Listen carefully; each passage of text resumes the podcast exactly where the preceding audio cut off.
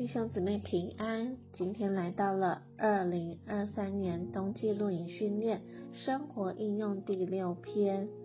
神应许以色列人，在他使他们承受为业的美地上的安息。迦南美地所预表包罗万有的基督，做我们的安息。因此我们进入美地里安息，就必须进入基督里面。保罗写希伯来书是要劝勉我们，得救之后不要继续停在魂里游荡，乃要竭力进入灵里，有份并享受属天的基督，凭神圣的生命而活，在生命里长大成熟，好有份于千年国度的安息。保罗给我们看见，安息的所在是在神的宝座那里，这施恩宝座是在至圣所里，而今天实际的至圣所就是在我们的灵里。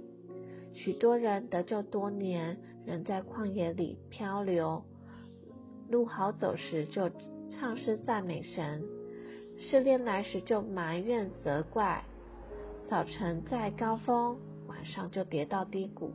这样波浪式的基督徒在魂里飘荡，而无法得到真正的安息。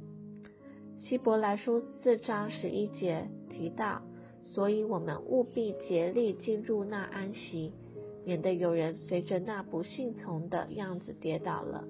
保罗说要竭力进入，是因为我们在魂里、肉体里一点都不费劲，只要手一松就到魂里，再一松就到肉体里。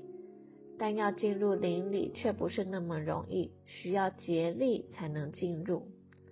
希伯来书4章12节说道，神的话是活的，是有功效的，比一切两刃的剑更锋利，能以刺入甚至剖开魂与灵、骨节与骨髓，连心中的思念和主意都能辨明。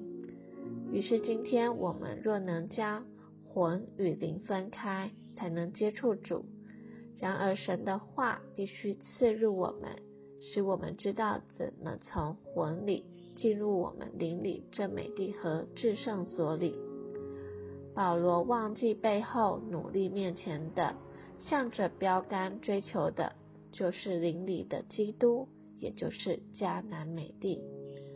我们要进入迦南美地，享受基督做安息，就必须学习一个秘诀，也就是回到灵里。那些突然来的感觉、主张和思想，大多都是出于魂的。因此我们遇到事情需要慢慢来，先回到灵里与神接触。而圣别、得胜、能力、生命，就是这位在我们灵里的基督，能够救我们走出旷野，进入美地与安息。阿们。和弟兄姊妹们分享这首诗歌，经营基督美地。基督是美